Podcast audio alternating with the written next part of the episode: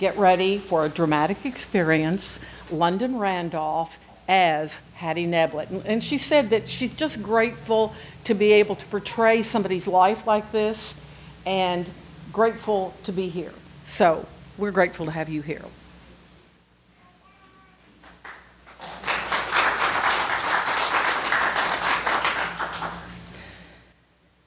My husband and I, we, we never had any children. I never gave birth to them anyway. You see, when I was a young girl, I had an operation that left me unable to. That sure was a hard hill to get over. And my desire to share this world with precious children, to show them how beautiful they are and how high they could soar, it never left me. I guess that's what brings me here today. Forgive me. I know y'all don't know me from a pot on the stove. I'm Hattie. But if you let the building on the corners of West 5th and Elm Streets tell you, I'm Hattie L. Neblett. I was born in Georgia in 1903, and my beloved Reginald was born in Clarksville, Tennessee in 1900. My Reginald, he sure was quite the man. You know, he earned his medical degree from Meharry Medical College down in Nashville, Tennessee. Shortly after that, we were married. Four years later, we found ourselves here in Owensboro, Kentucky, a place that we cherished very, very much. You know, my Reginald, he was the first doctor, the first Negro doctor to join the Daviess County Medical Society. And he was the second Negro to join the Kentucky Medical Society. You know, he was the only black doctor here in Owensboro for 20 years. That responsibility, it sure weighed on him. But he, he appreciated every minute of it. It meant a lot to him. As he would say, nothing is too heavy as long as you've got the whole community behind you sharing the load. And we did. I'm sure of that. He ran his first practice out of our house up until he was able to open his first office over on Breckenridge Street. You know, on his very first day, a young boy was shot. Can you imagine? A young child gunned down. Reggie tried to save him. We did all that we could, but he went on to be with the Lord.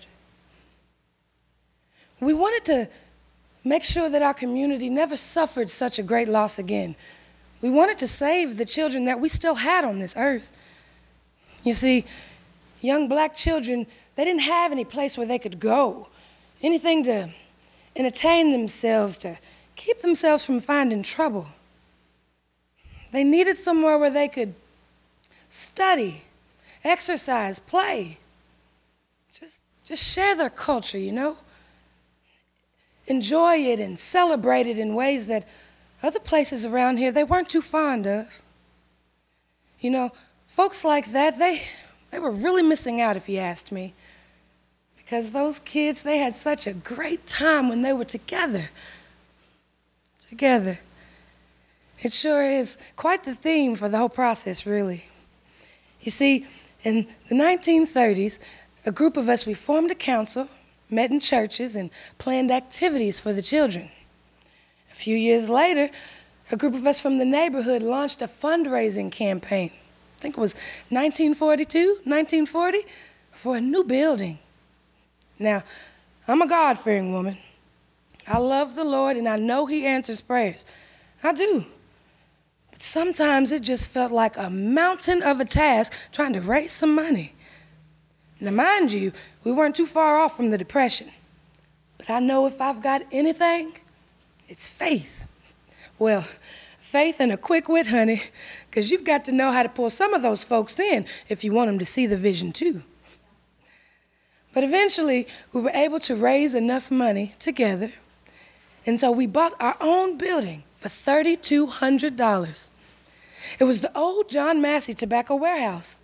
We fixed it up, made it a proper space, and called it the Community Recreation Center.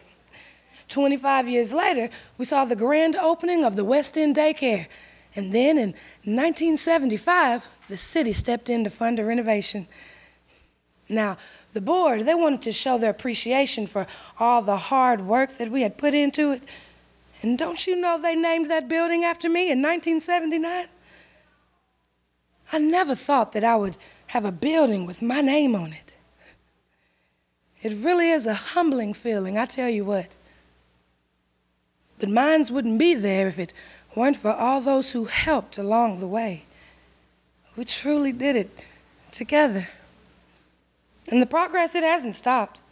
That building you see now, it opened up in 2006 with a gymnasium, classrooms, library, a dance studio, the biggest kitchen you've ever seen, and something that the kids call, um, what is it?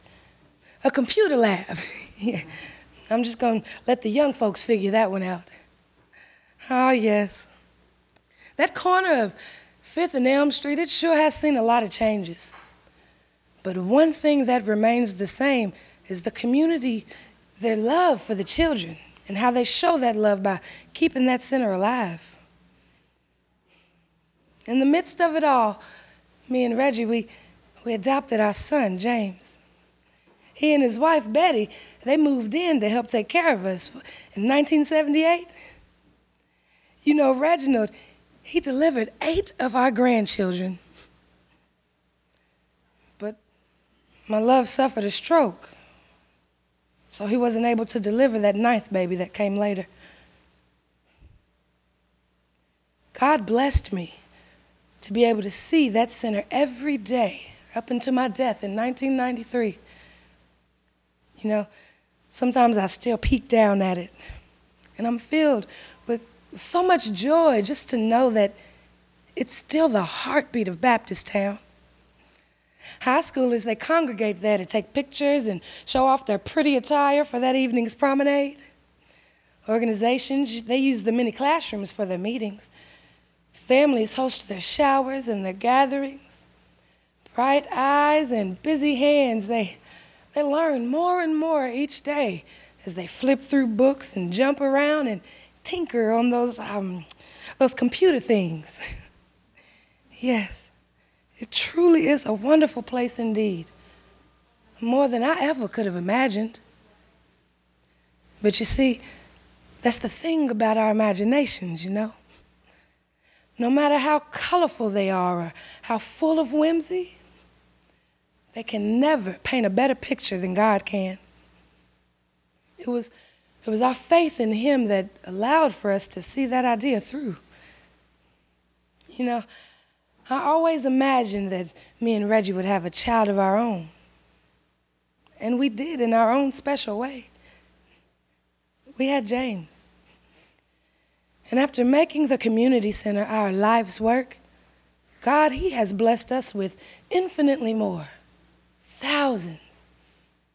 And I hope that every time they see that name on the building, they're reminded of how precious they are, how beautiful, and how high they can soar if they just take off together.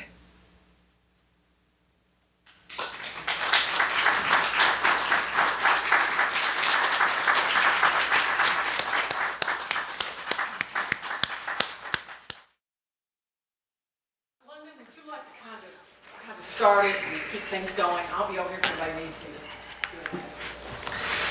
Does anyone have any questions? Would you like to know anything about the life of Miss Hattie Neblett or maybe what the center does? I heard some stories told in one of those tours around that wasn't, was that warehouse space used to house soldiers and things like that during the war?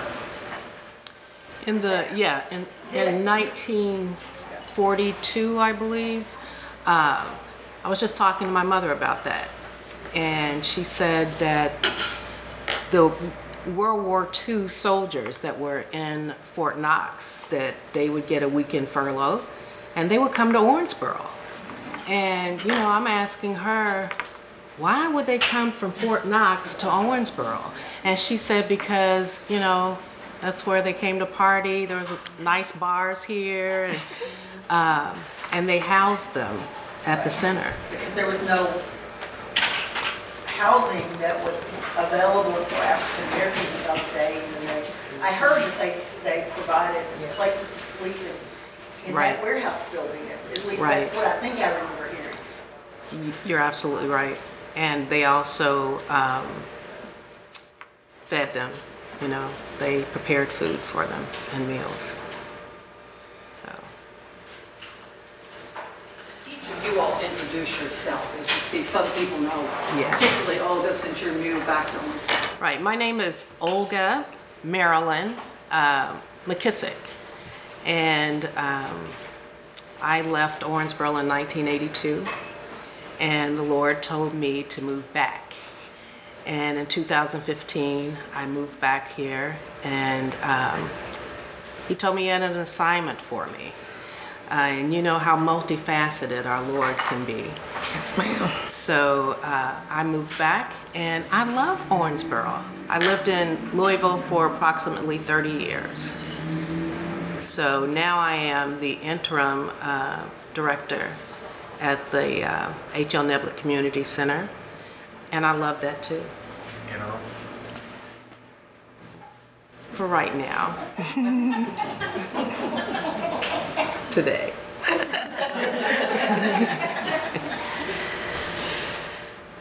And this young man is our daycare director at the Neblett Center. And he's going to introduce himself.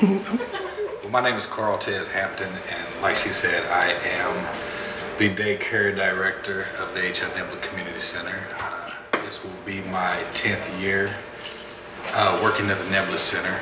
10th year in a row. I used to also work there uh, when I first graduated from high school for about three years. So I got a few years in with the Neblett Center, and it definitely holds a special place in my heart, and hope to be there many more years. It's a pleasure to be here. Um, I am Betty Curry McQuarrie, and I am the foster daughter-in-law of Hattie Neblett.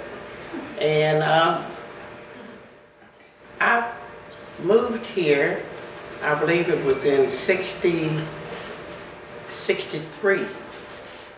And the reason why I got here is because I married into, I married their foster son and was gonna have a child.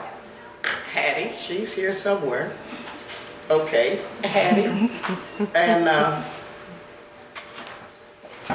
I uh, stayed there with her, well, with the family. I think I moved back to Henderson for a moment, and then I, we came back to live.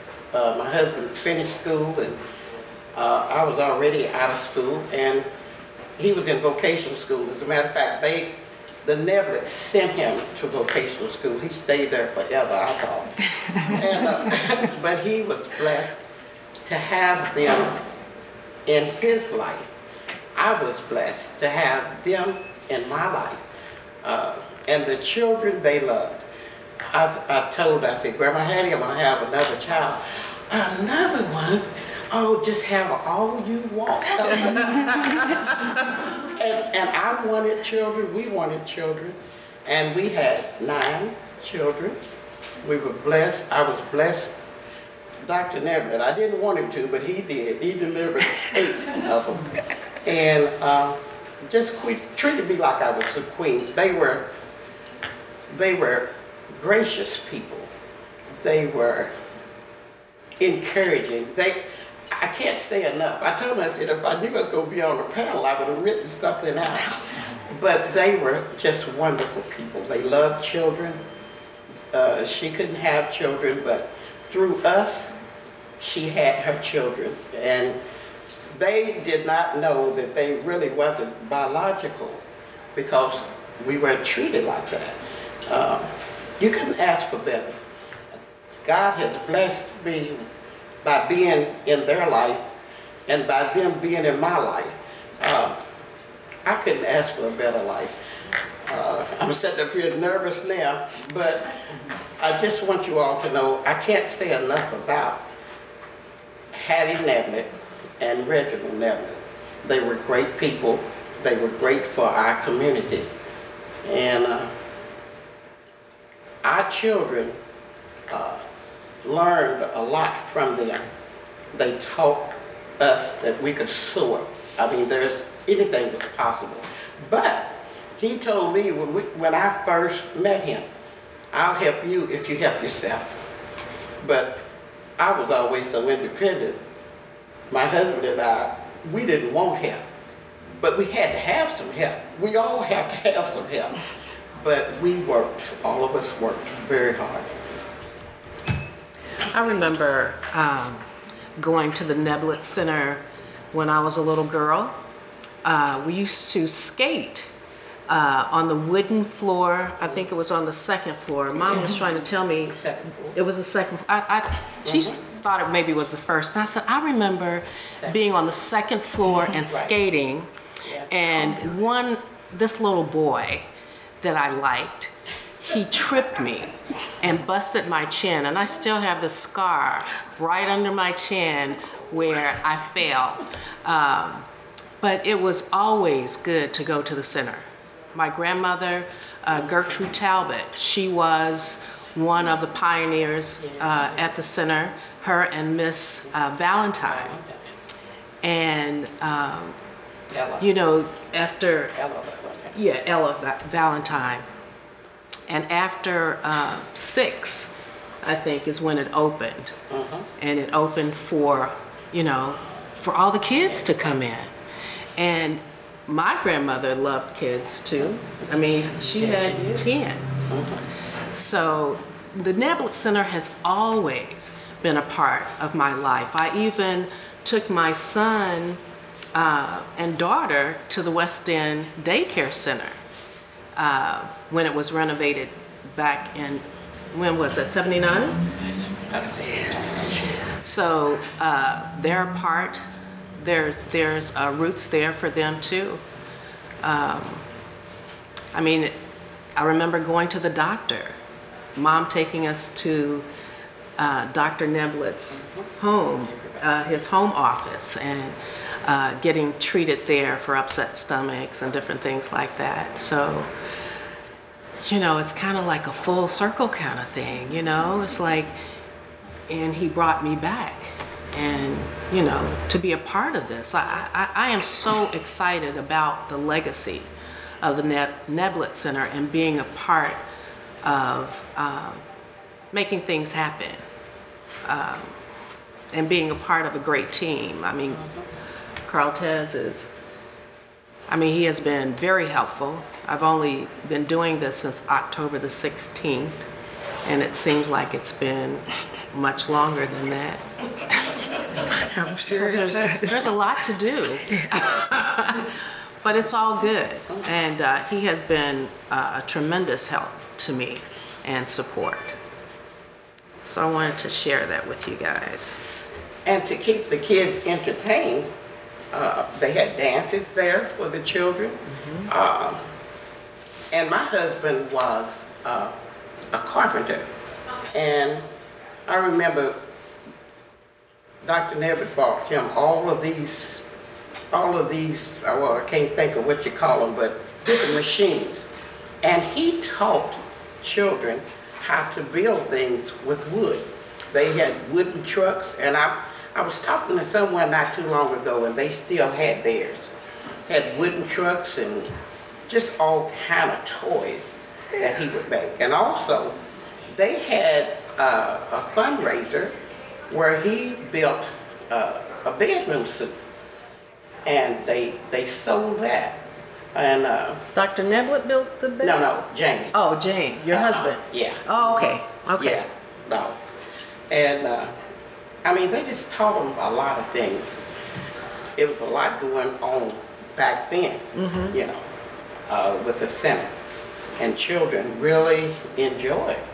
They played cards. I don't know what all they did do. When I came in on the scene, it was just Kids it was everywhere, just- huh? Yeah, and the skating, I mean, trying to save money, these are things that we were taught by, I call it Grandma Hetty, but uh, she taught us how to uh, freeze water in a gallon jug and beat the, after it froze, we'd beat that uh, jug with a hammer and we'd have crushed ice. All you have to do is take a knife, slice it, open the jug up, and you'd have crushed ice. Well, that would save us from buying ice. Then we'd have Kool-Aid, we'd make that, and we'd sell that to the kids, maybe for 10 cents or something for drink. But these were kind of ways that we would make money. Well, it's interesting that you're talking about fundraisers um, because London was talking about it too. Um, and in talking to my mom, she said back then the fundraisers were going to the churches and going door to door and asking for donations. And the donations uh, helped to purchase the tobacco warehouse. And I think they raised like $1,400. Um, and I'm not sure where they got the balance from to buy, buy the warehouse at 3,200. It's- Yeah, but those, those were the fundraisers back then. You know, she said that grandmother and Miss Valentine would walk those streets knocking on those doors, can you give us something? You know, because your kids are, you know, coming to the Neblett Center and they got donations that way. And also through um, Western High School because there was a lot of educators that was on the board of directors at the center at that, at that time too. Does anybody have any questions? Maybe any questions pertaining to what the center is today? Yes, ma'am. I don't have a question, but um, I was on the board of directors for six years and I um, greatly admired the work. I'm Fran Wilhelm, um, a sister from uh, Sisters. And I thoroughly enjoyed the time on the uh, uh, board of directors absolutely amazed at all that was taught after school every afternoon and what a wonderful, wonderful program was uh, offered there. And they, um, they let us use the facilities when we had, um, um, had, uh, health fair for the uh, Hispanic ministry. And, um, uh, we just had a wonderful time there. Well, thank you, and thank you for your, your work on the board. It's appreciated. Thanks. Did you have a question? Yeah, I was curious as to how many kids you serve today. And whether they're all kids from the neighborhood, or do you draw from around, around the city now? What, what's it like? Um, currently in our daycare, we have uh, 114 children. And uh, we do pick children up from school and take children to school each day. And I believe we pick up from eight schools. So we pick up from uh, Catholic schools out by the mall, Estes on the east end, uh, Newton Parrish, uh, Sorgho, Audubon. So we have children from all over Owensboro. Well, And, and that was kind of the basis for my question, because this is a conversation about race and, and how we tend to segregate ourselves. Uh-huh. One of my questions was, was, you know, do you draw from other places so that kids have the experience of, of working and playing with kids from all backgrounds? Absolutely. And and I think we pride ourselves on the fact that we have individuals from so many different backgrounds.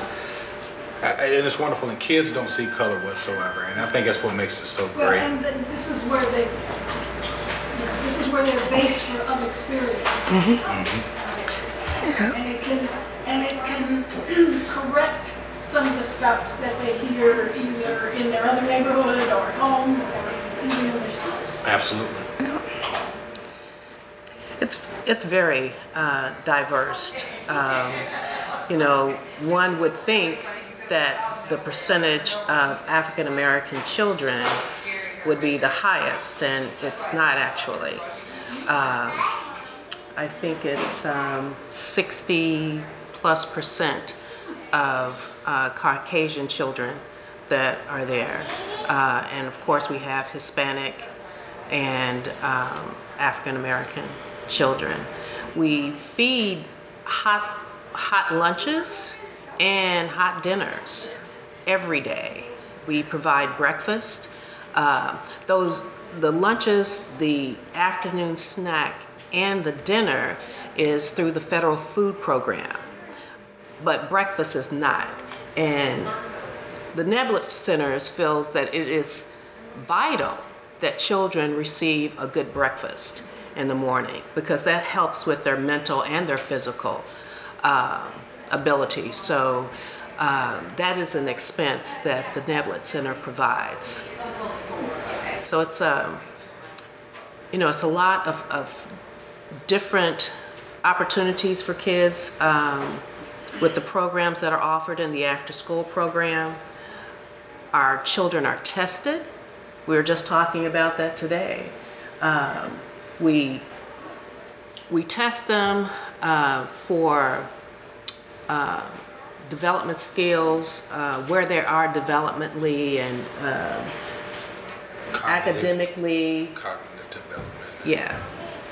So when children are falling below, um, below normal or um, the base point, then we refer them, you know, in order to get some help.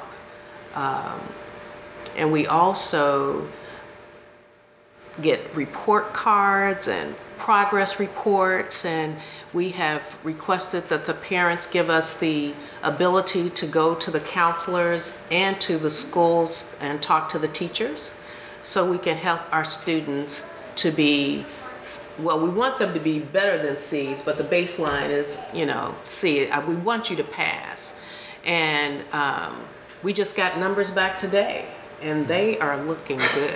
I mean A and B students I mean looking very very well.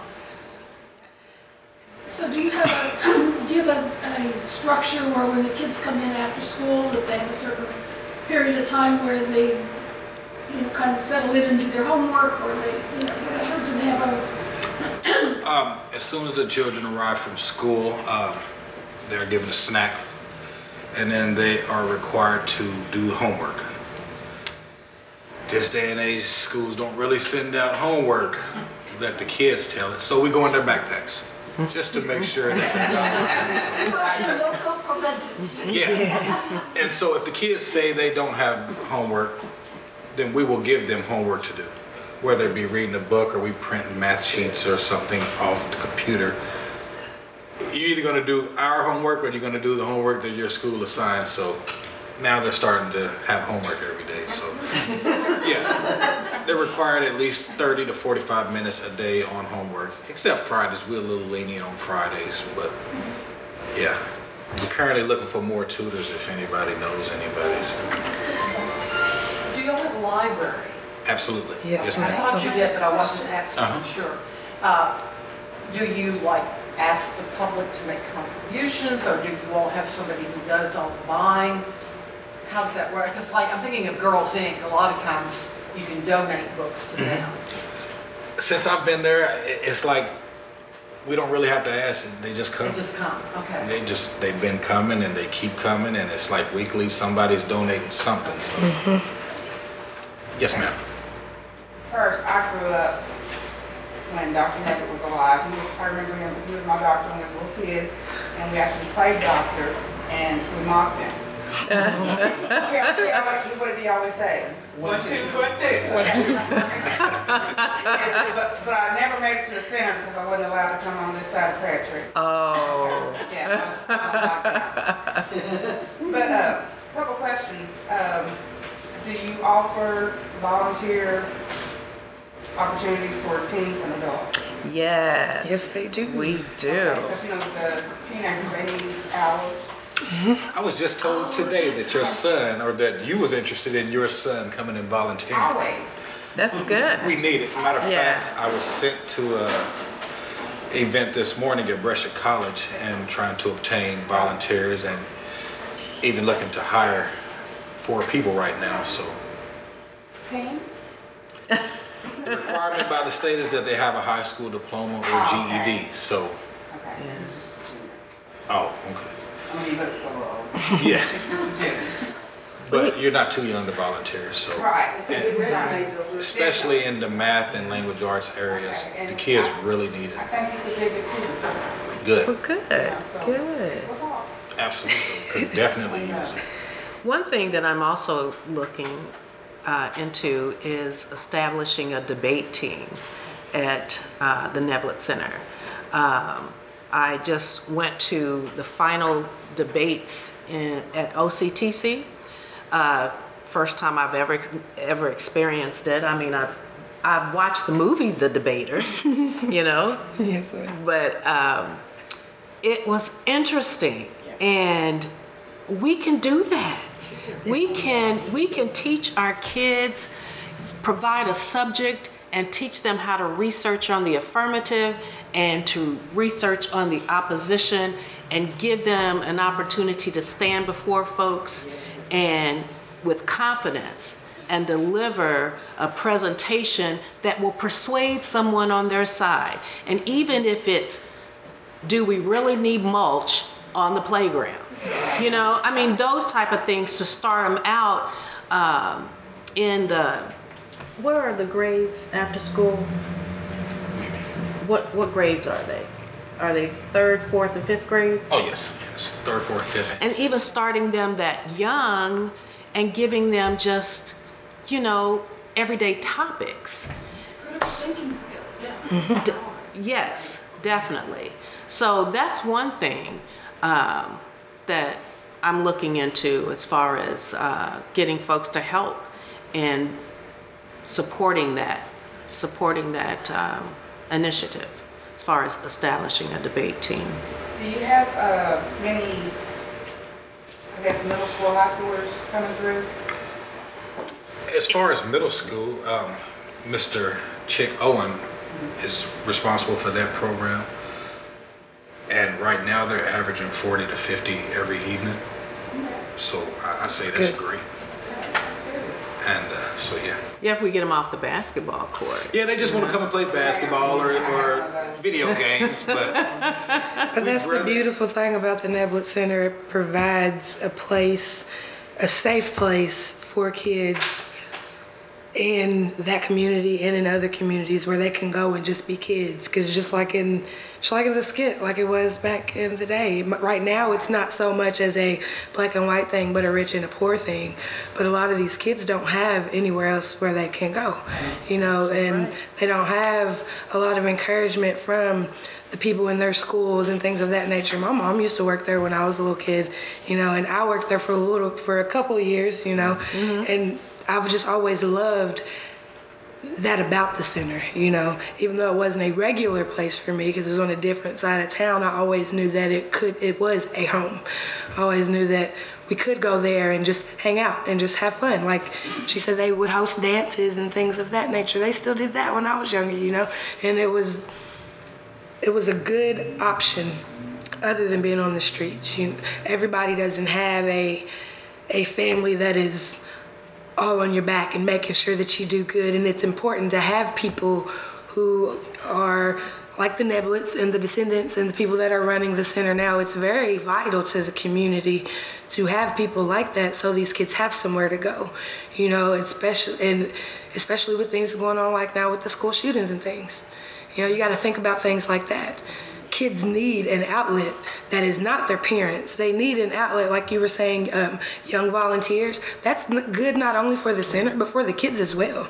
You know, because a lot of those kids that might be coming to volunteer, there's no telling what else they'll be doing. You know, there have been shootings and things of that nature here in our community. You know, and it, what it takes is people that aren't your family or that aren't a direct link to you to step in and give you encouragement. You know, I'm a prime example. It's one thing for your family to tell you, you know, you need to be doing this, you need to be doing that. When somebody from the outside is telling you, because at first you think, oh, they're just being hard on me. They want me to be perfect. You know, but when you have somebody else that stays on top of you and that sees your potential, to this day, Grandma Betty, you know, she'll come to me and see what I'm doing and make sure that I'm staying on top of things and being the best me that I can be. And it takes the community community to be behind you like that. And I'm grateful, and I know there are a lot of other people my age, younger and older, that are grateful for the Neblett Center and its diversity and how it opens your mind and, and your views, you know, because you see things you would see on an everyday basis. Mm-hmm. You know, you're forced to interact with people. Like you said, they pick up kids from schools in the county, Catholic schools, kids in the city, kids from down the street, or kids from across town. There's all kind of kids there, and they interact with other children that they wouldn't see in their own neighborhood. And that is, I feel like that is vital for children, especially in the in the the days that we're living when there's so much animosity toward from one group to another. And like he said earlier, kids don't see those things. It's taught to them. So when you put a child in a situation to where they can genuinely learn that without any negativity, they can learn that through play. That's a beautiful thing. You know, to be able to see these kids growing up and their best friend being somebody that looks nothing like them because they genuinely love that kid, you know? And there's like my brother, a lot of his friends he met playing basketball down there, and they're a very diverse group of kids. Mm-hmm. Because to me, that's what the Neblett Center has always been about. I've never known the Neblett Center to not be diverse, if that makes sense. Always been diverse, always been open, and it's always been a safe place. And that's the most important thing I feel like is is that has to do with the Neblett Center and the things that they do for the community.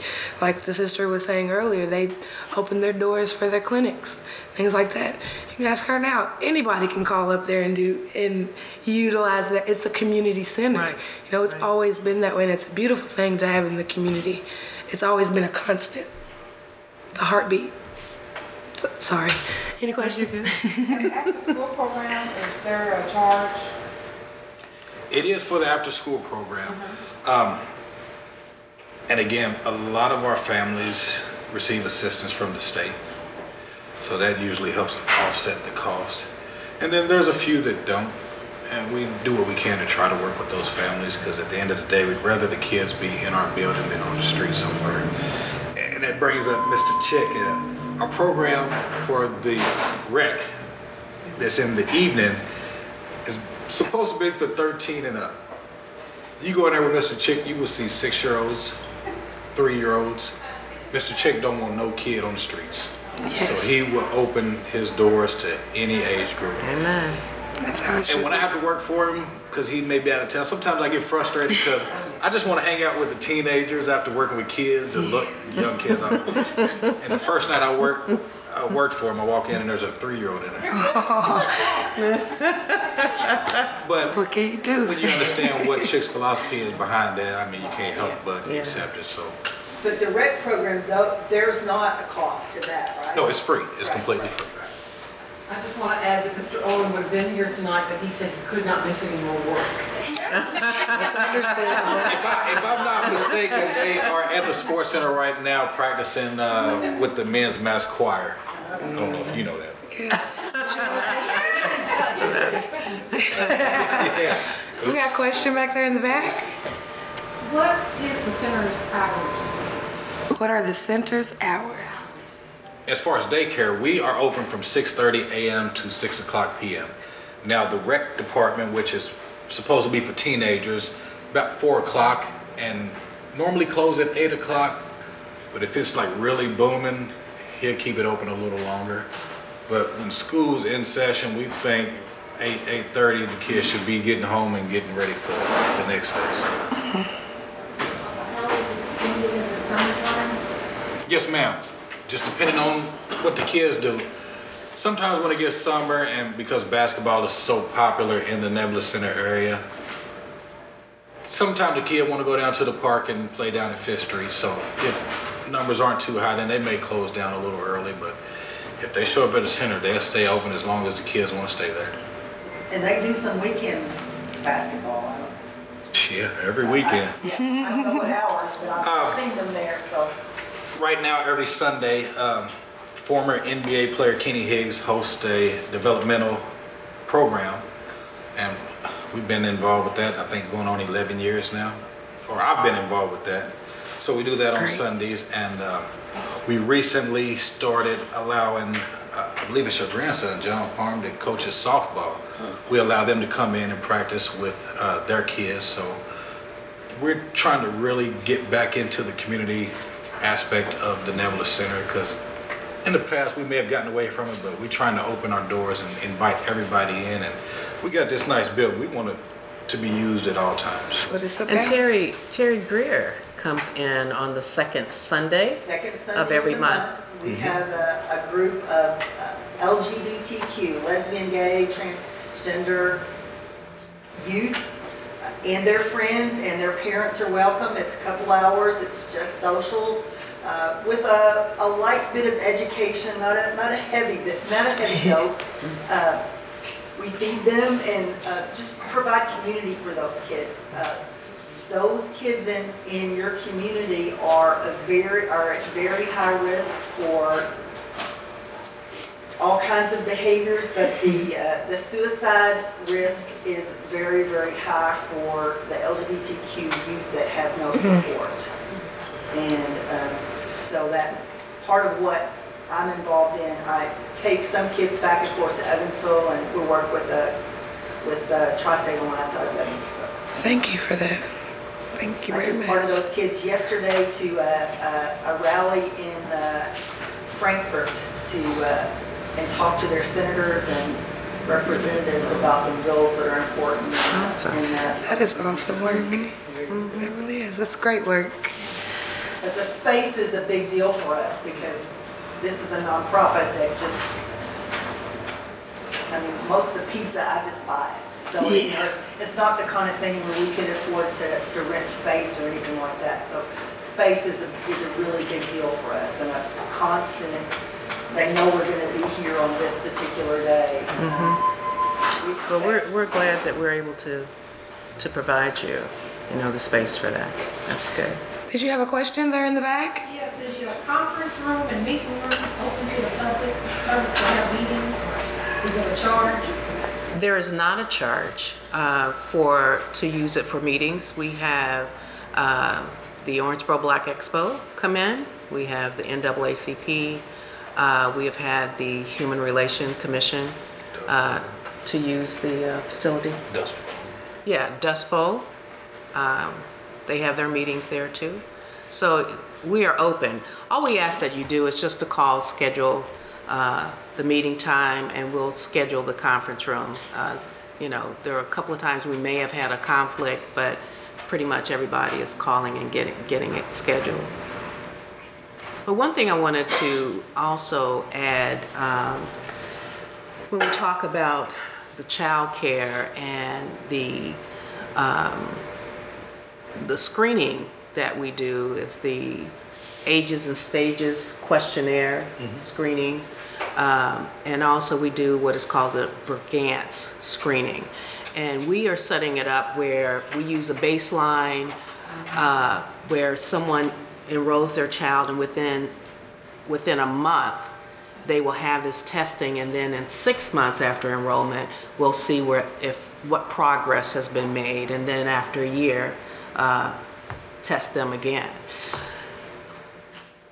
It is a fact that any dollars, every dollar that is put into early child care development saves seven dollars for, uh, on prisons, um, uh, court, the court system, uh, drug rehab, remedial services, uh, and that's where we have to start.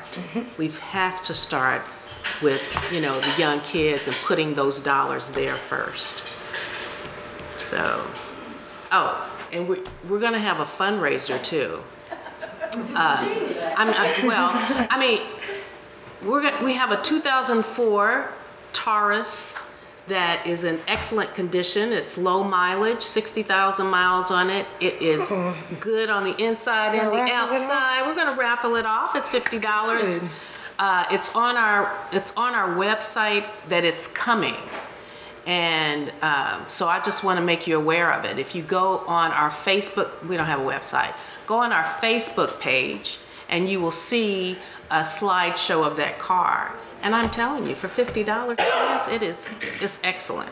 Someone donated it to us. When are you gonna raffle it? I might have to Well.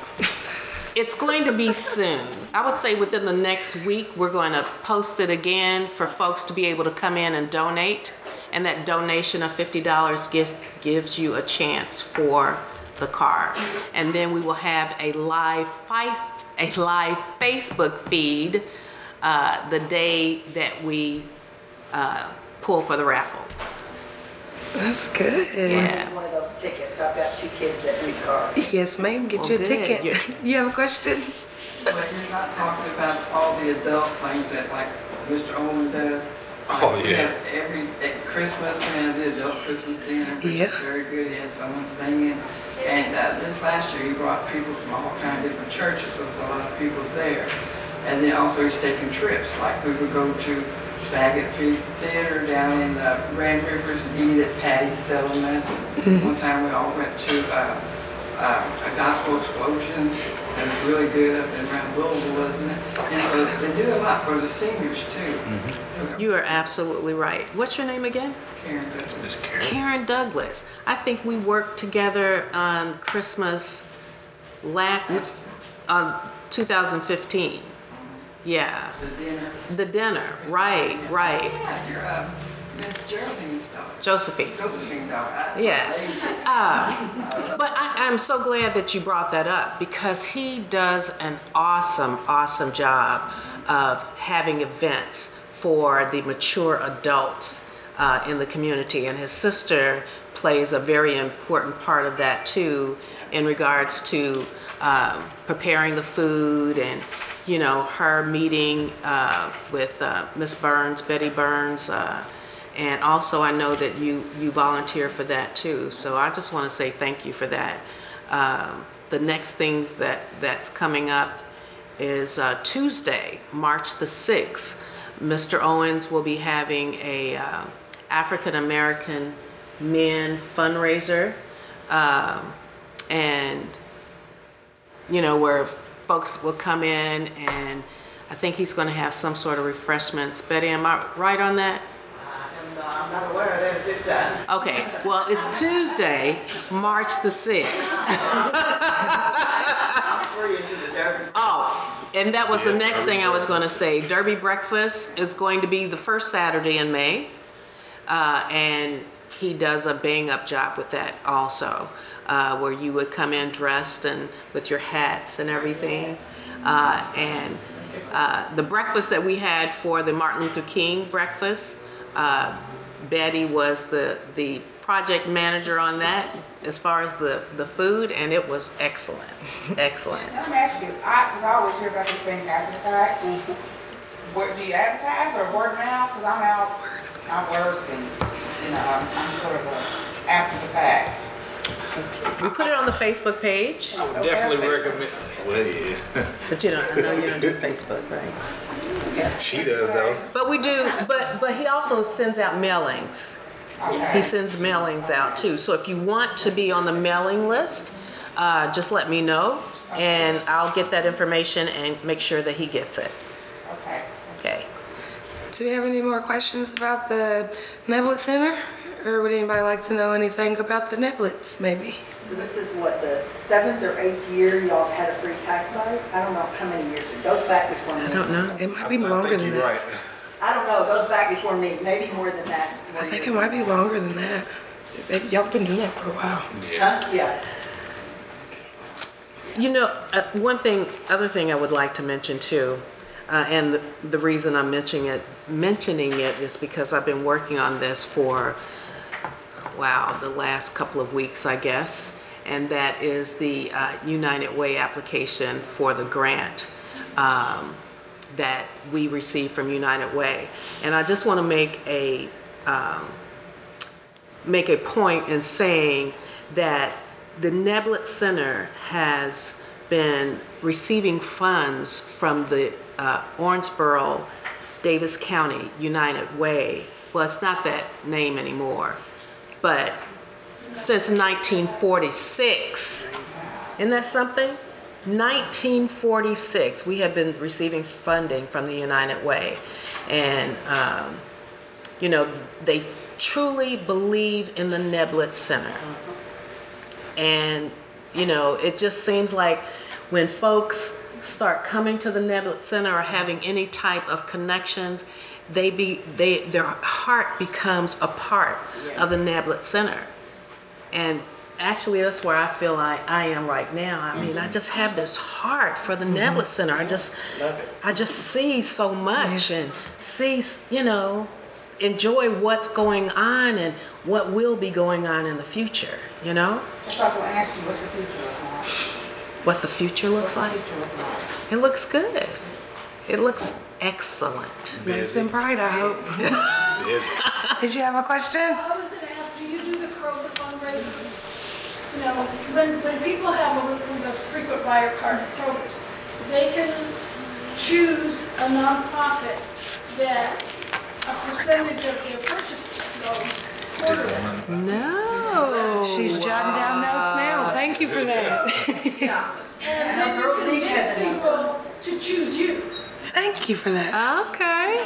So Talk to the it's, people at Kroger because it's a good, yeah, oh, yeah, I, I, I'm using that I, know somebody at Kroger's. I have a church on I don't mind Do every once they? in a while. Okay. Thank you. Thank you very much. Did you have one? There's something else I was gonna ask and I don't don't remember what it was. well, something that I've been talking to people about for years and still hasn't happened. Have you all thought about having a community garden?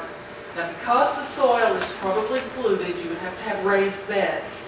But it seemed to me a marvelous way to get the community involved and also a very important nutritional thing. Mm-hmm. That people in the neighborhood, if their yards are like my yard, I have a lot of trees. So a lot of people in the neighborhood might like to have a plot to grow some tomatoes or some green beans or something. You could even use some of that at the center. But it would also be teaching the kids Yes. a skill. And my philosophy is, Where the if, food comes if- where the food comes from, and I'd be glad to help you with this. Uh, but the thing that, if kids see something grow, it changes something in them. It is a life-affirming activity. And I'm living for the day when the Neblett Center has a community garden. Does 4-H still do that, or the agricultural groups? Because I know when I was a kid, I did Everybody 4-H. has done it down there or not. Well, no, do they help out? There's a couple of boxes out on the playground, I don't know. About, about four years ago, we Okay, so you received a have- donation from the Greenwells, and we erected uh, a garden.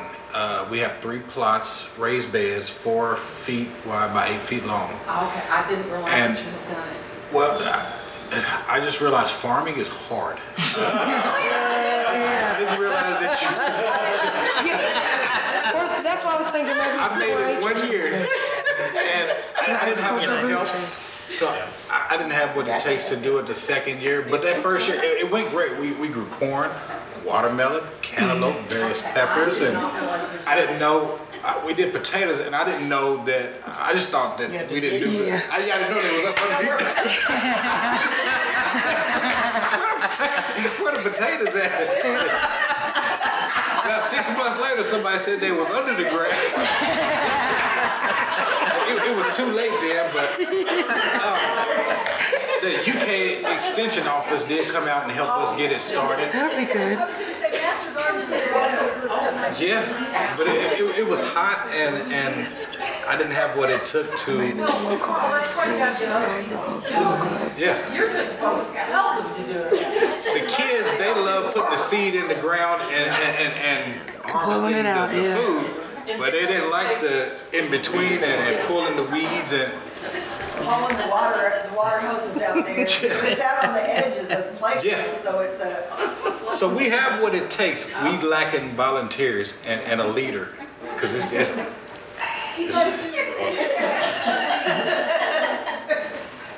Yes, ma'am? Do you do field trips like during just local kind of stuff where they go out and? visit And I the- ask is that I'm um, very active in the Audubon Society and sometimes we take kids to the Virginia Mountain Nature Center behind the community college. You know, and for kids who live in town, that's an opportunity to be out in nature. I just happened to have a group of girls that I was working with at at Girls Incorporated earlier this week. And they were off the wall. I mean, they just were not focusing, paying attention, and when I finally got them out with their binoculars, they were saying things like, is so nice. This is so peaceful. You know, it was great. And um, we'd be happy to do some things like that with your kids. We, we would love it, yeah, yeah. I mean, I don't know if transportation's a problem. Not at all. They've got vans. We do field trips with children three years. That's the youngest that we will take the kids out. All But the way usually up. what we try to do is we, we do an age group and then we'll do like a, a little learning one-on-one kind of in the classroom thing so they have a clue what they're gonna do when they go out. Yeah, we would definitely love to add what you have to offer to our program. Mentoring programs?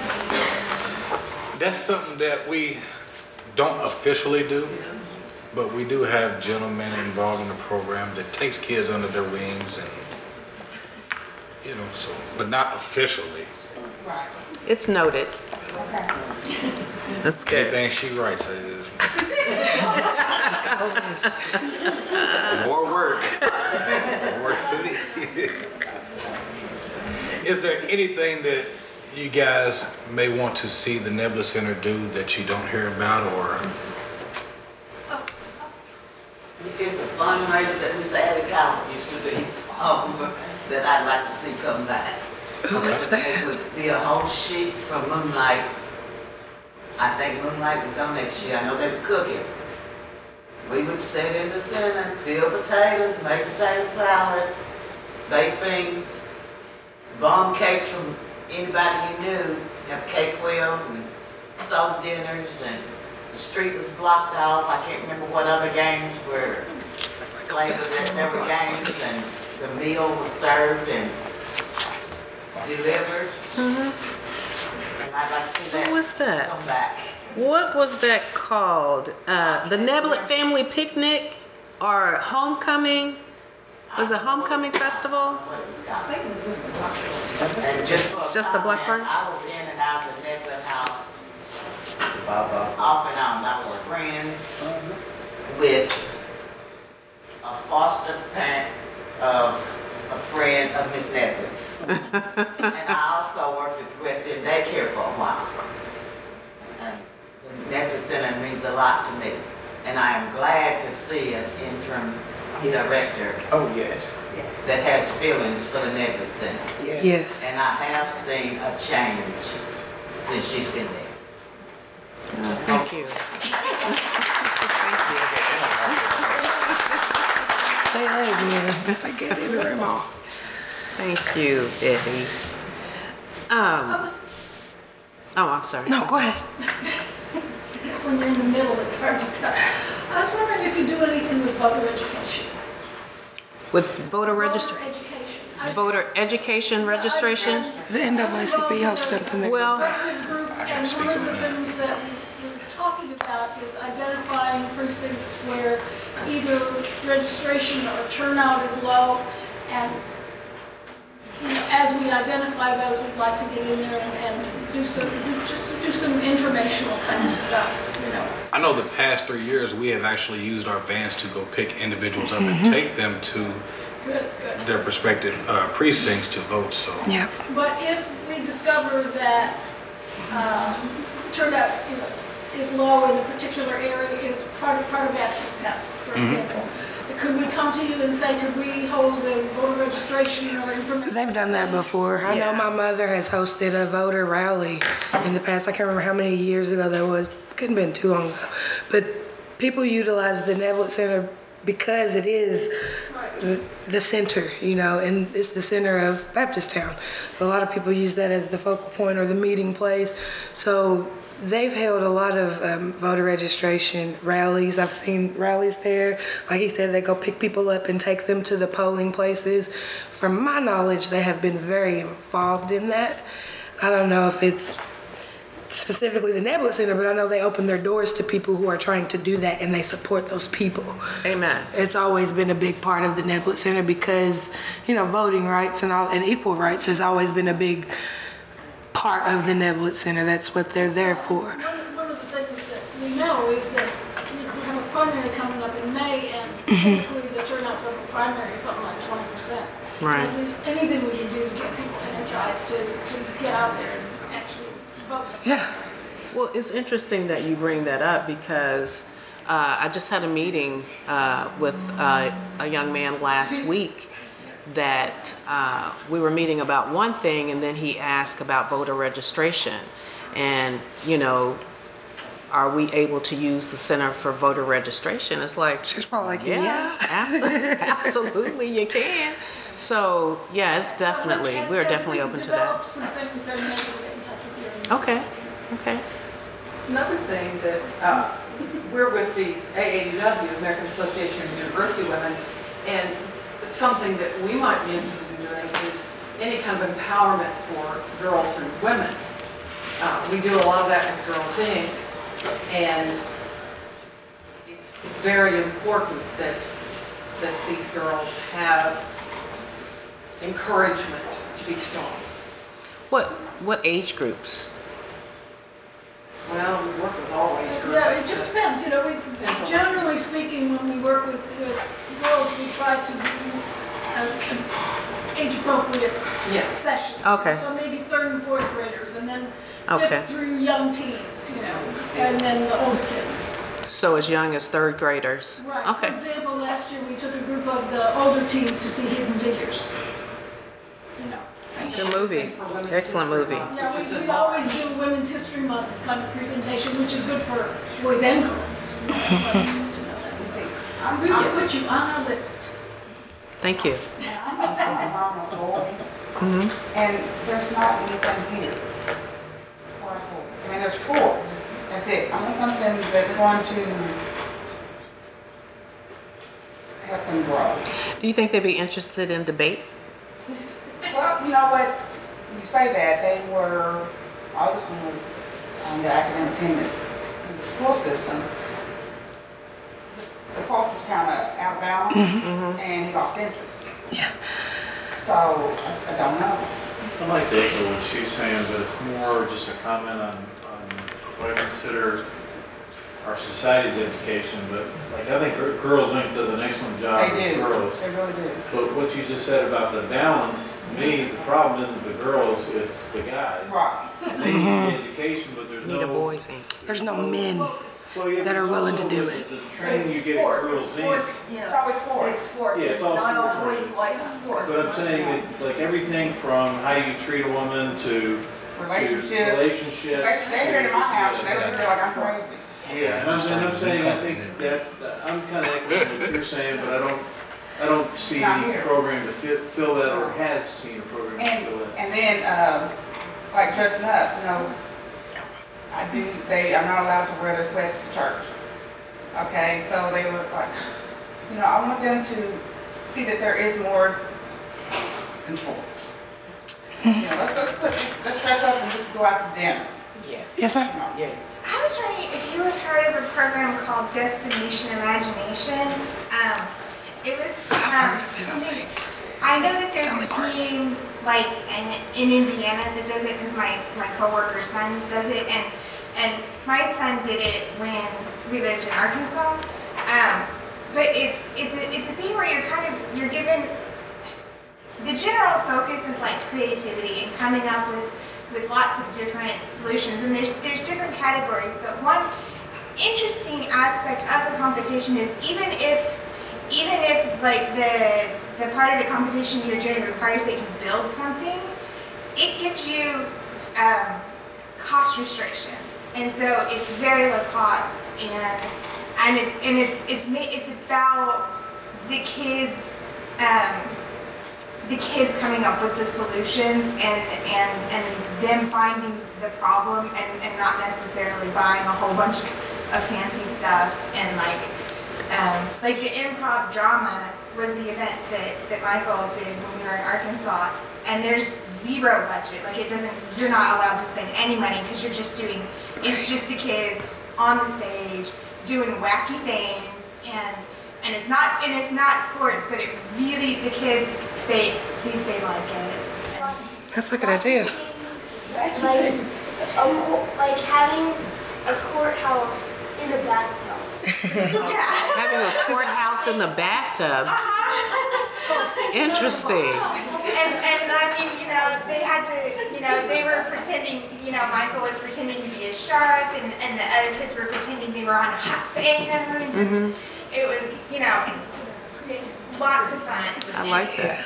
I like that. Thank you. That would, And it's, that'd be really it's good. not one of those activities where you can kind of buy your way to the top. It's not one of those. Mm-hmm. It's- Okay, it's- um, destination imagination? Yes. Okay, And okay. I don't, I don't even know if anybody in Owensboro. I don't think they do anything like similar to that, but that could be something that you guys could maybe do for your kids. You could maybe link up with the local theater and do some of the theater stuff because they work with kids. And you, you are with the local theater, aren't you? Let me write that down. Yeah. I can get you that contact. down. London. Yeah, they do. They're doing a workshop now. There, there is some cost to it, which, Mm-hmm. I'm not, I'm not saying it should be free, I'm just saying that limits some families. Mm-hmm. Well, to get community involvement, because I know that the, the, the theater is always talking about getting more a more diverse group of people working within the theater. Because I'm one of two black women that participate, so I get stuck with all those roles. If you know that, you know. And There's, you know, to that point, every, being a part of it, you know, a lot of people think here, they think that, well, in order to be a part of it, I have to ask. No, and that would be another thing to like really teach the kids. You could be behind the scenes. If your kid is creative, they could sew or they could learn how to do stage makeup. But I know uh, they're always talking about wanting, especially more African Americans, like, I really want to do this show, I want to do that. But they don't have the people coming out to do it. But if you start with the kids, I we could talk him into doing something at no cost, maybe like a free little thing to just get it out there and get kids interested. And maybe that something could blossom from that. Maybe y'all could do something, you know, every year, you know, that they can come out and do something with y'all. And that's like a link to get a community that doesn't normally come out. Because to be honest, most uh, most African Americans don't come to a show unless I'm in it, or and they hardly even come then. So I think that would be a way to get it would be a way to kind of do what you're saying and then utilize something local. Get more involved in the community in different ways. Um, because like you guys were saying this is a, a conversation on race and you want you don't want the community to be divided. You want them to meld together. You don't want i wouldn't want uh, one of these young sisters to go up to the theater and be discouraged thinking that they can only play a maid or thinking that they can you, you know because a lot of times from the content that's played, I can only be somebody's best friend, or they won't put me as a couple or something. But if you have more of a diverse pool to pull from, then there'll be more opportunities for the people that are younger than me. And um, there probably are a lot of kids that might be interested in it, but like you said, the thing with the debate team, the culture is kind of shifted. They think it's not cool. You know, I was one of the only black kids that did a lot of things because it wasn't cool. But you open your friends up to these different things, and you get one kid to think that it's neat. And then their friends will be like, oh, I don't have to talk. I can just be in the background, or I can help make costumes, you know. And that's one more thing to keep them out of the streets because that's the goal of the Neblett center from what i've always understood is to keep the kids doing something positive and they always do and they are more than welcome to from my understanding you know don't, don't bombard them but i know they're more than welcome to all ideas. And especially get involved in the community. They want to be involved in the community. They want you to utilize their spaces. They want you to come and volunteer with, with their children. Um, you said your, your sons need mentors. If you know any young adult men. They don't necessarily even have to be in college, but a positive man that will come down and volunteer. You know, Not, not mine, they don't necessarily, you know, they have, me and my husband, it's like they're just overwhelmed Yeah. right now. But I would like for, you know, all the kids, you listen to other people. You know, so it's always nice to hear that other, other Right. voice. And I'm, you go ahead, that's how your hand up. Well, oh, I was just gonna make a comical statement. How far uh, away is TWO from the Neblett Center? it's hop, skip, Down and the jump. street. A couple blocks. Two blocks. A couple blocks. I've walked from one place to the other before. When I worked there, I've walked to a rehearsal. It's not far at all. And She has a question too.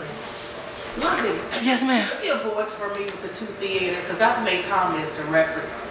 It's limited to age groups. Uh, I, poor Mila, you know, she's taken interest in drama club, but it's only available to grades second through six. So it does kind of limit middle schoolers and, um, I thought that they went through. I thought they went through middle school. They might do that because the schools have drama clubs, and I know that that might be a reason why they might not extend the age group. But I'll ask them about it because I know when they audition, those auditions should be open to all age groups. Those should be open to all the kids. But I would definitely ask Todd about that.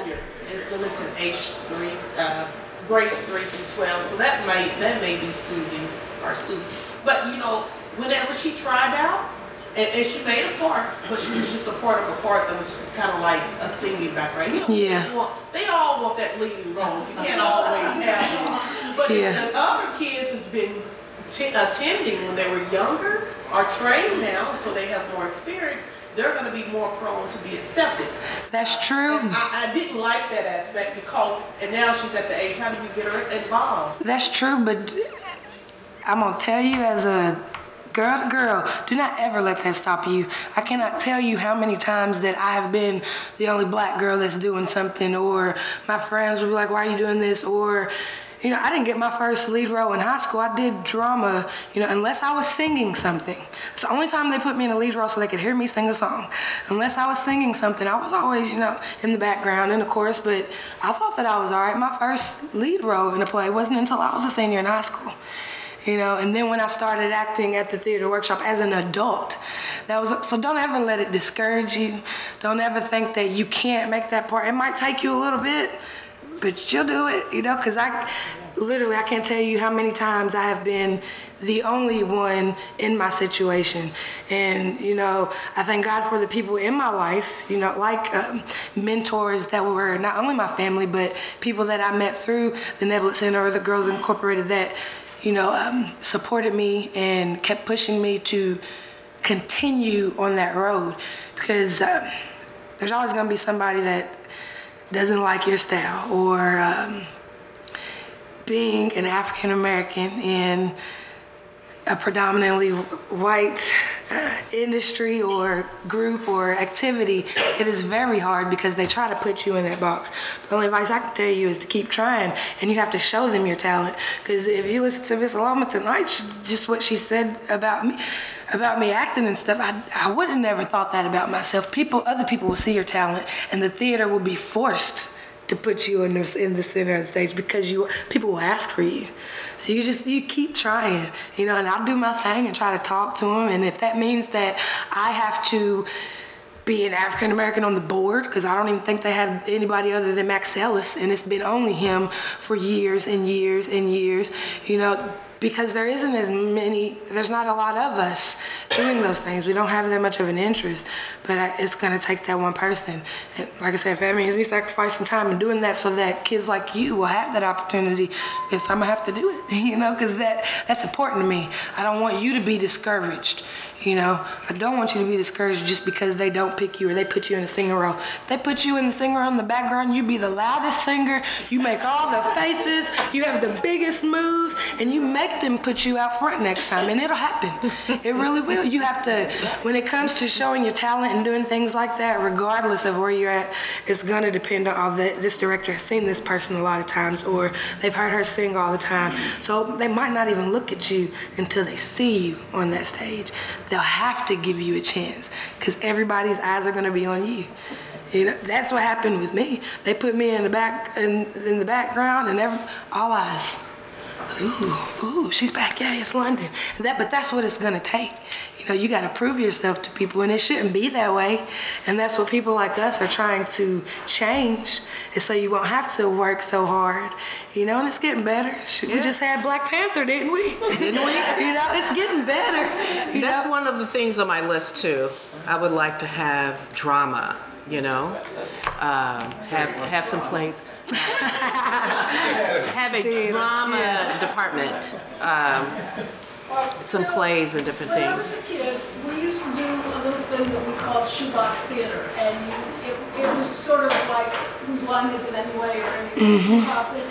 But We had a shoebox, literally, and there might be five disparate items in that shoebox, and you and your little group had to put together a skit using the items in the shoebox. Right. Costs nothing. And yet what it does is it gives kids She's the opportunity she's to not do there. that. Yes. And then if something comes up and the theater workshop is having auditions, they have a Been little busy bit more summer. presence, a little bit more confidence that maybe they can make it. But she, he made the point earlier of ha- the distance between the two places. No, it, it, it really is. rid- It, it's ridiculous, you know, that there isn't more. That there isn't more um, collaboration. Yes, there, it, it is ridiculous. Collaboration is the key. It's key to to a community, you know, and you. You have the theater that always says we want to involve the community and we want to do this we want to do that.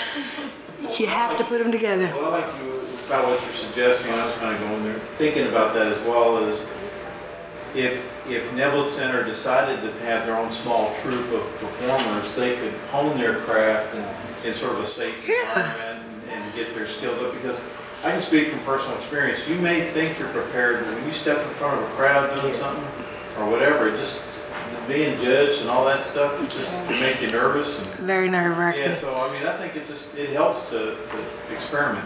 And uh, the local high school, I know I worked with Carolyn Greer all through high school, and they do a lot more work in the community as well. Owensboro High School, she'll send a group of kids out once a week. You know, it might just be for like an hour or two after school, but that could be something. If you were interested in that, in doing that, yes, she can help you because that would get her, that would get more kids coming to her program when they reach that age. Okay. And that would give her kids that are in theater a chance to get volunteer hours and hone their craft, and then also get more a more diverse group to want to do theater. Because, like I said, it's not that many of them that really want to do it. You know, they don't think that they can do it. It might have a lot to do with what we see on TV and stuff. That's not what we do, but yeah, until they try. And Tanya had a question. Okay, jobs in Owensboro, jobs. Okay, we, uh, I'm, I'm frustrated right now. So I work at Kimberly Clark, and there 22 years on Monday. Okay, there, Congratulations. out of over 300 and something employees, there's seven African Americans. What? no, she's not lying. and I'm not. I can't say that I'm surprised. Okay, so, uh, you know, I try, I try to be in any, any and every group that comes about, because I'm, I'm nosy like that. I, I gotta know what's going on in my meal, I want to know. So, um, was at one of the meetings last quarter, and the mill manager was like, yay, uh, the past, um, the past four years, we've, uh, we've hired 40, 60 new employees. And, you know, you know how your facial expression takes over? I didn't know. Uh-huh. I didn't know, and I was sitting there, and he said, what, Tom? I said, what? And he said, well, you kind of, little smirk. I said, um, I said, can we talk about it? So you saw that? Yeah, you saw that. I thought it was just a thought. I said, let's just talk about it later. So I'm thinking, I'm out, no, I'm the only black female. But that's when it matters the most. Out of the seven, you're the only black female? I'm it. Yeah. I'm it. I believe. Okay, and I work 12 hour shifts, you know, rotating shifts. I don't think anything about it. My whole crew, uh, I work on a crew, and a, I'm on the C crew, I'm in converting towel, I'm the only female, the only black. Okay? I don't think anything about it. You know, it's just, you know, living You don't think about it. It's just way of life, yeah. Okay? But to say that you're proud that we've hired 60 people over the past four years, and out of the 60 people, there's two African I was Americans. about to say. I thought it was You know, boys. I- you know, we celebrate that, you know, so, um, afterwards, he came and hunted me down, and wanted, well, tell me about, tell me about the smirk. And I said, I can't be proud of that, you know, I said, because I'm on the interviewing board, and I don't see me coming through the door. You know, I said, first of all, not just black, I didn't, you know, I don't see any women coming through this door.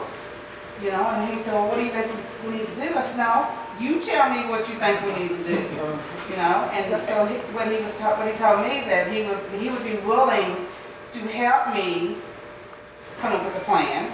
So I thought, well, I reach out to the Net Center and work together Maybe a job fair or something. him help us come up with a plan, because a lot of it is training. You know, uh. That's an excuse, though. They could train whoever they want to don't- train. don't- You don't could. train anymore. That, that's gone on the wayside, because in high school, you can go to the technical school and they do it, but these kids have to understand that, you know, like mine, I have one that's all about academics and I have one that really wants to be all about basketball. You know, if I don't want, but he has to have that balance. So these kids, and it's being allowed that, for them to come in and just focus on sports. As long as we're winning, Yeah. you know, as long as we're winning, you're good. You know, we, we- we'll fix this, we'll fix that, but instead, they should be, not everybody's college bound. Okay, but they need to be informed that there's another, another avenue. you know, we, I'm a machine operator. Mhm. When I went to school, I was all about, um, I was gonna be my secretary. You know, I took all the business classes, I mean, I'm all over that. Then I got out there in the working world, I thought, I'm, I like being closed up, you know, I have to be moving. So that's, that's what I do, I, I just think that the information needs to be out there, and I think that maybe you all could help. That's a, that's an excellent idea. I want to jump in on, eh, Joe, piggyback on that. I've been on interview panels where I see people, not, not even, not race related, I'm just saying, you said it's training. To me, it's about coaching somebody how to approach an interview. And you get people who are just show up, you know, I, I hear you want a job, and they show up and they don't know anything about the company, they don't know anything about the job. And, and we've actually, like, for some jobs, had them walk out. You mean, this is a, a shift work and Right. and we're gonna be out, we may be operating Christmas Day? You know, And they- Get up and they walk right out, have an interview, and we're like, oh my gosh, how- you know, how do they not know? And so to me, they not do their coaching- homework? Yeah, the homework, the preparation, but how they even present themselves when they go into an interview, Mm-hmm. if they, you were talking about your Right. sons dressing up, you know, things like that. Right. How they project themselves or even sit, you know, all those different things make a, an impression. So coaching I- to me for that is, is important. It's a whole nother. I have aspect. put, um, I have been doing a professional development day for teens workshop. Uh, just recently did it in June of last year um, for teens.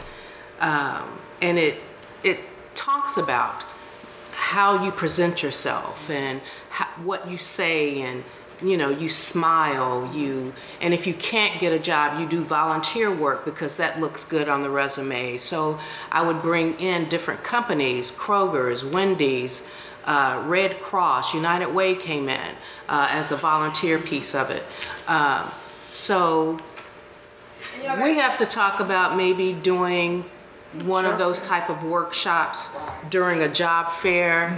Uh, and it's, it's uh, like four hours, but I'm, I'm sure we can get it cut down. And it may not sound like that's racially related, but actually it is because um, I've been on site base since my kids have been in school.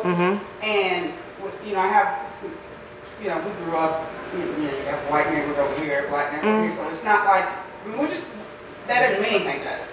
But, you know, I have the white friends that they have uh, Friday night or Thursday night study night you know, all the kids, all the white kids are there, you know, they invite my kid, but my kid, you know, you don't, you just, it sounds good, but like I, tell- like I had to tell my, uh, HR rep, because I had said something in a meeting about we're not hiring, and I don't want to hear the excuse that we're not applying because I know who's applying, you know, but, uh, I told her to reverse the role.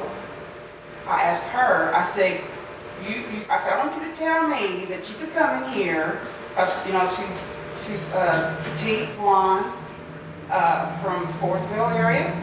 I you gonna tell me that you could come in here on Friday night back and work in a department with sixteen black men? I said, you can't tell me that. But that's what I do. You know, go on Friday, go back Friday, next Friday night, and all my coworkers are white males. You know, I'm, I'm, we're, we're all buddies, I know the wives, we talk, you know, that kind of thing, but we work so right at home. You know, and I, but it's, it's not for everybody, but you know, they need to, they need to recognize that, that, you know, we have an issue here. But that's the reality of the world we live in, and the fact that you said something to her is very powerful. Because I like I said, I can tell you how many times I've been the token. I remember when I first started at Applebee's, I was the only black person out in the front of that restaurant for a solid year before I noticed. Just because, you know what I'm saying? It's just a part of, I never paid attention to it because there were black people in the back, you know? So I'm, uh, you know, and I'm cool with everybody, you know? That's just how I was brought up. But then I look around and I'm like, hold on now. And I talked to the man, and I went back to the manager, and I'm said, and I told her, I said, did you realize that I'm the only black person? I didn't notice it. I'm, I'm sure you did, but what I'm telling you is, you need to change that immediately, or I'm gonna have to call somebody because that's not right. I've seen African Americans come in here for interviews.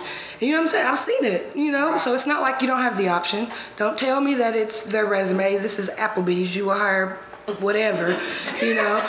So, but it's but that's the re, that's the reality of the world we live in, and it takes a, it takes an African American to call them out on what they're doing. Because a lot of them will try to say that oh it's just how it is or like you say oh it's training or it's this or they don't come out to interviews. You have to tell her no i know you're lying to me. I, I realize that they put in these applications because they've asked to use me as a reference. You can't tell me that you're not getting them. So, so you really have to buckle down and you have to let these people kn- i use naacp all the time especially since my mom's been the president.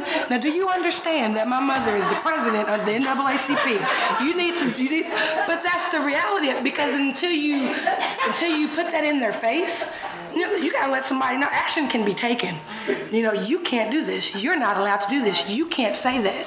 And it's i mean in school at work it's everywhere you go. And it's become so ingrained in the culture you know because you have to understand my grandparents can still tell me about uh, throwing popcorn at the white people over at, in the separated movie theater.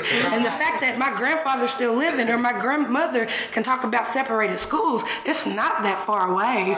You know what i'm saying? So you Well, it's you, not that far. no you still have these kids that are being raised I remember, um, I mean, I'm of the era where uh, we went to Beach Bend Park and uh, we could not drink at the water fountain.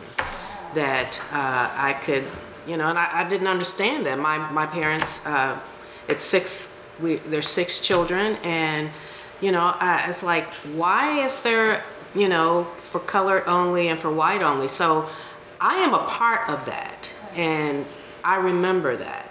But we also, as a people, have to also remember that we came from kings and queens.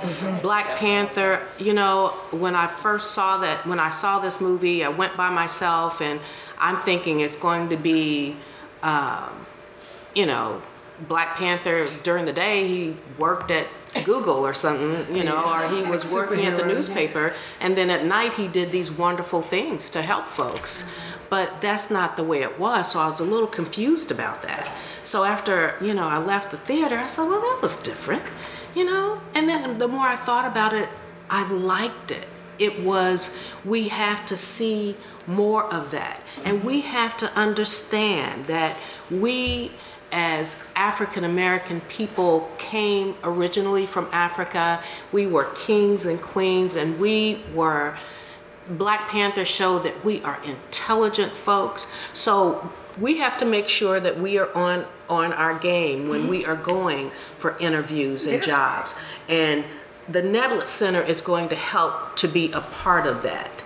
Um, I, I am very interested in doing a job fair. I am very interested in coaching and developing because that is what it's about. And when we are there, making sure that that we are seen and mm-hmm. and we want you to know that we are there and we have we have just as much if even if not more because we always have to work harder i have always had to work harder in order to get where i wanted to go but my my stance was if you can do it i can do it too because you are not any smarter and I may be a little bit smarter, you know, so I know that I can do it. So, Betty. One last thing to what he had said, and you followed up on it, but having routinely having trainings for how you dress for a job. Yes. How you conduct yourself in the interview. We did that with the Job Training Partnership Act.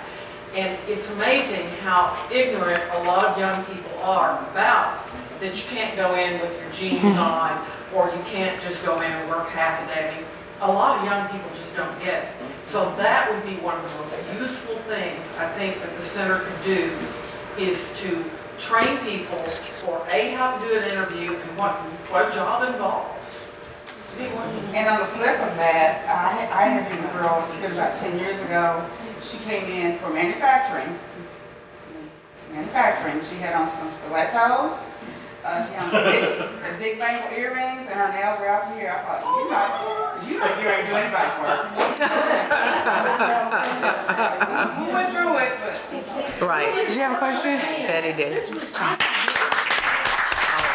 you, thank you. And I encourage you to follow up on this conversation, because I certainly intend to. And uh, hopefully, we'll see all of you back next month on the 20th of March, and watch the library website, and maybe the, the um, Facebook page for AAUW and for the Neblett Center. We'll make sure that they get involved in this collaboration, and uh, we'll see you next month. Thank you. Can I take tomorrow off? You're on salary.